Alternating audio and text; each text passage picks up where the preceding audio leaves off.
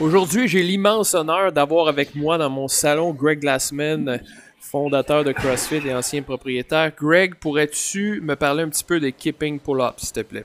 I, you know, if I if I was starting over, I would devalue the kipping pull-up and let it occur naturally. And those, that, you know, the people that can't do strict pull-ups trying to kip is is wrong. Ben non, malheureusement, vous serez pris uniquement avec euh, moi, Jonathan.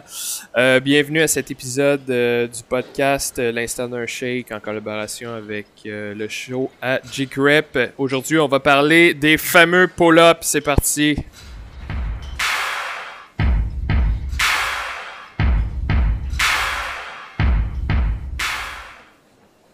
Que vous soyez capable de faire 20 strict pull-ups ou que vous ne soyez pas capable d'en faire un Moses, même si ça fait un an que vous vous entraînez, je vous invite fortement à écouter cet épisode-là au complet, probablement un des plus pertinents que j'ai fait à date pour tout pratiquant de CrossFit ou pour les gens qui désirent débuter bientôt.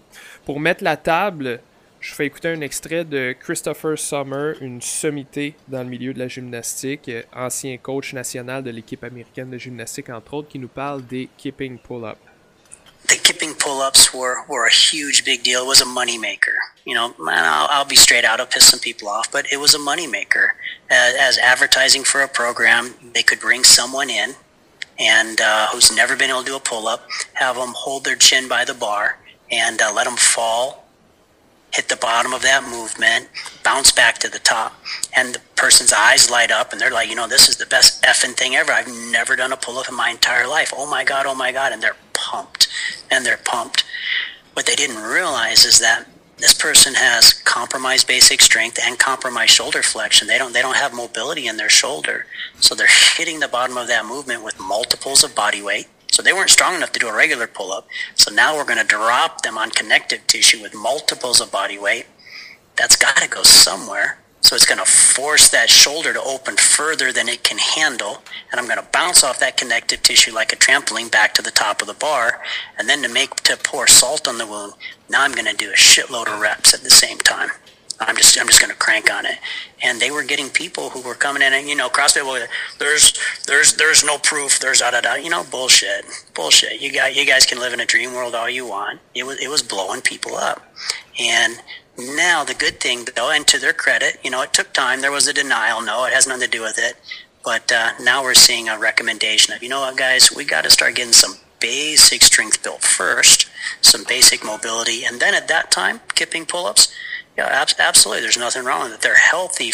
They're good to do on a healthy shoulder joint with a good foundation of basic strength. But a beginner doing kipping pull-ups, really? That's that's insanity. That's that's just pouring gasoline on a fire. Les meilleurs entraîneurs, ceux qui entraînent les meilleurs athlètes au monde, les champions olympiques, ont tous un point en commun, c'est qu'ils vont constamment revenir aux bases. Ils vont constamment revenir avec l'importance de maîtriser les bases aller, avant d'aller vers le plus complexe. Et si je regarde qu'est-ce qui se passe dans la majorité des box CrossFit, c'est que souvent les entraîneurs et les participants vont accorder beaucoup beaucoup d'importance aux détails quand on parle d'haltérophilie. Mais quand on arrive en gymnastique, on dirait que ça prend le bord. Le niveau de détail de précision, d'attention qu'on porte à l'haltérophilie ne se fait pas en gymnastique. Et la vérité, c'est que je suis à peu près certain que si je mets les pieds dans n'importe quelle box de CrossFit au Québec, je vais être capable de pointer des gens en train de faire des keeping pull-up qui n'ont pas d'affaires à faire des keeping pull-up, qui ne sont pas prêts encore, que ce soit question de mobilité, de force, stabilisateur à l'épaule, ne maîtrise pas la technique du strict pull-up avant d'embarquer dans l'équipping. Et ce qui arrive, c'est que vous serez peut-être correct pendant quelques semaines, mais vous grattez sur un bobo, et un jour ou l'autre, ça va être la blessure. Ceux qui me connaissent euh, m'entendent souvent le dire, c'est important, même nécessaire, de maîtriser les mouvements stricts avant d'aller vers du keeping. Et ça, c'est vrai pour un paquet de mouvements. Ça peut être vrai pour les pull-ups, ça peut être vrai aussi pour les handstand push-ups, ça peut euh, même entrer dans les toast to bar. Puis, je pourrais même euh, euh, faire le parallèle avec l'haltérophilie, où par exemple, je vais apprendre à faire un squat et un front squat avant de faire un clean. Je vais apprendre à faire un shoulder press avant de faire un push press ou un push jerk ou un split jerk. Donc aujourd'hui, on va faire l'exercice ensemble de voir ce serait quoi les étapes préalables au keeping pull-up. Donc qu'est-ce que je devrais faire là, step by step, étape par étape pour avant de me rendre au keeping pull-up? Pour faire ça, on va s'amuser un petit peu. On va y aller un petit peu comme les, couleurs de ceinture au karaté. On commence avec la ceinture blanche, ensuite la ceinture jaune. Donc, on va y aller étape par étape avec des objectifs à atteindre avant de passer à l'étape suivante pour s'assurer que les bases soient maîtrisées, qu'on ait la force nécessaire, la compréhension du mouvement nécessaire pour passer à l'étape suivante sans se blesser et surtout pour finalement réussir à faire des beaux, des vrais strict pull-ups avant d'embarquer dans le keeping. Et l'objectif final, pour l'instant, va être d'accomplir 5 stricts pull-ups bien exécutés avant de commencer à introduire les keeping pull-ups dans les entraînements. Donc avant de commencer avec euh, la ceinture blanche, l'étape 1, deux euh, vérités que je dois vous dire euh, à propos des pull-ups. Numéro 1, si vous êtes en surpoids, vous allez avoir énormément de difficultés à réaliser des strict pull-ups au poids du corps. Pour la simple et bonne raison que chaque livre de gras de trop que j'ai sur mon corps, faut que j'en aille. J'en aille. Mais de trop, ben c'est du poids en plus que j'ai à tirer. Si je suis 15 livres en surpoids, ben c'est comme si je me mettais une veste de 15 livres sur le dos, puis que j'essayais de faire des pull-ups. Alors, l'étape 1, c'est de perdre ce 15 livres-là pour se rendre au strict pull-up. Euh, ensuite de ça, l'autre chose, j'en ai parlé dans les autres épisodes, je le répète, c'est important. Travaillez constamment en, parallèle à ça votre euh, mobilité. ok C'est super important en gymnastique ou, juste dans la vie en général. Euh, travaillez aussi énormément votre corps. Hein, les positions hollow, arc, etc. c'est des exercices qui vont être constamment utiles pour tout mouvement de gymnastique et même haltérophilie et autres. Étape numéro 1, on va débuter évidemment avec les ring rows, les tirades aux anneaux. Mon objectif ici va être de réaliser 15 ring rows unbroken, ça veut dire sans prendre de repos. Et pour réussir cette étape-là, j'ai euh, quelques points clés d'exécution. D'abord, quand vous êtes debout, vous allez placer les anneaux à la hauteur des épaules quand vous allez venir vous positionner dans la position de, tirade aux anneaux, vous allez mettre vos pieds vis-à-vis les poteaux verticaux qui soutiennent les anneaux. Ça va vous donner un angle du corps d'environ 45 degrés. Parce que ceux qui en ont déjà fait comprennent qu'on peut jouer avec l'angle du corps pour augmenter ou diminuer la difficulté de l'exercice. Ça peut être presque debout, donc le plus facile. Ça, tout le monde peut faire ça à moins d'une blessure. Et je peux aller jusqu'à briser la parallèle par rapport au sol en, mettant les pieds plus haut sur une boîte, par exemple, et en ayant les épaules un peu plus bas que les pieds euh, pour vraiment augmenter la difficulté. Puis je pourrais même ajouter une veste de poids là-dessus. Donc c'est euh, à peu près sans limite là, au niveau de la difficulté.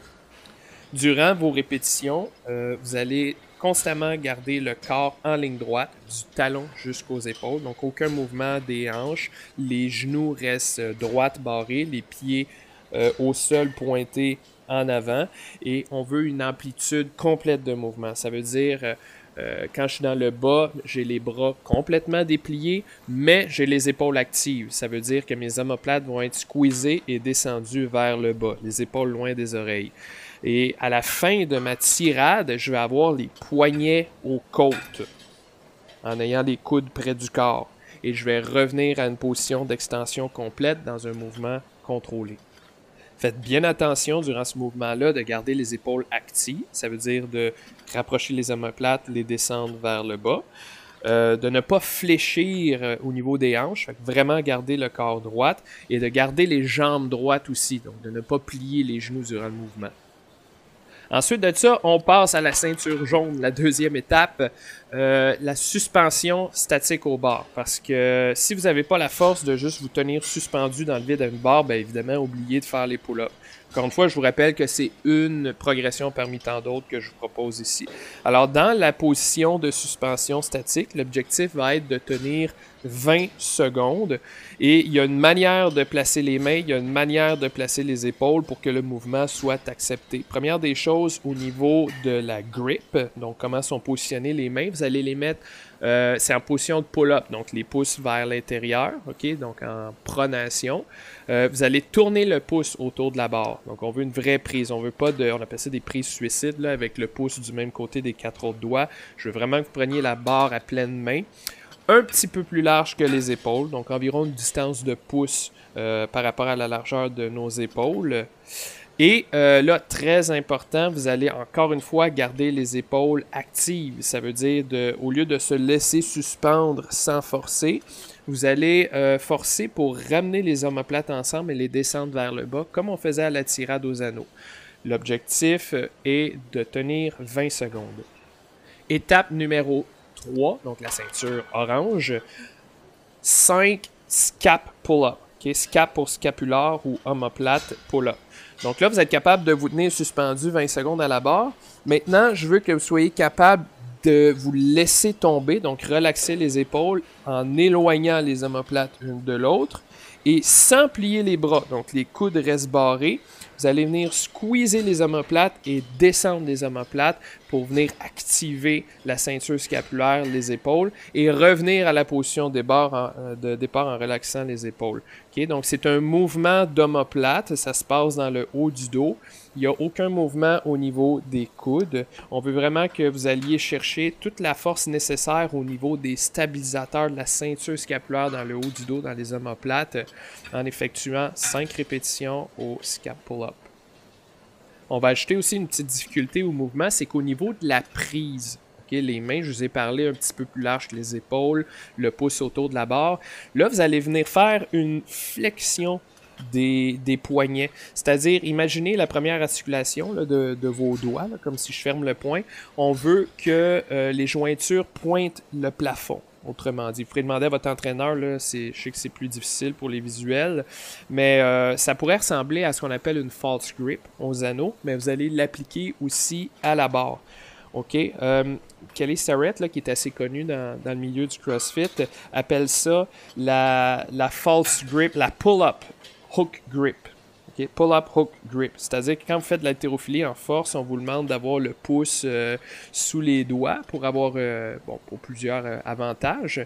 Mais c'est un petit peu l'équivalent quand je fais des exercices à la barre, c'est d'avoir aussi les poignets actifs, les poignets fléchis dans cette position-là à la barre. Et à partir d'ici, pour toutes les étapes suivantes, vous allez essayer de garder ça. C'est-à-dire la petite flexion dans les poignets et les épaules actives dans le mouvement. C'est un exercice que je vous suggère fortement de, valider avec votre entraîneur là, pour qu'il puisse vous regarder. Sinon, ce que vous pouvez faire, faites juste vous tenir euh, debout sans être après la barre. Amenez vos deux bras à la verticale avec les pouces qui vont pointer vers l'arrière puis montez les mains le plus haut possible, comme si vous vouliez aller toucher le plafond du bout des doigts.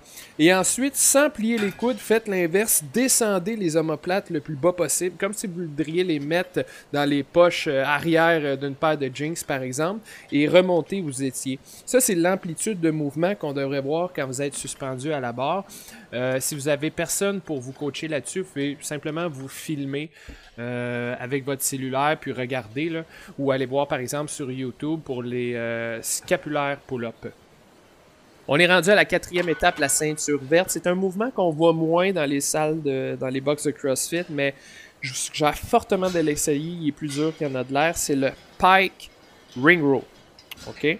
Donc là, je vais essayer de vous l'expliquer sans support visuel, mais vous allez comprendre. Vous allez prendre la même position que le Ring Row à l'étape 1. Sauf que là, vous allez venir plier les hanches, donc vous asseoir en amenant les fesses le plus possible en arrière. Donc si je vous regarde de côté, là, il va avoir des hanches jusqu'aux mains, jusqu'aux anneaux, une ligne droite. Le tronc et les bras vont être à la verticale. Vous allez avoir un angle d'à peu près 90 degrés euh, à la hanche. C'est comme si vous étiez assis, les jambes droites en avant, puis vous tenez les, anneaux au-dessus de la tête. Là, vous allez effectuer une tirade verticale, un peu comme si vous faisiez un pull-up, mais en gardant la position de pike.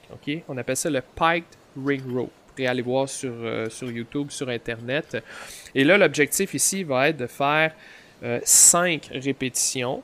N'oubliez pas au niveau d'activation des épaules, très important.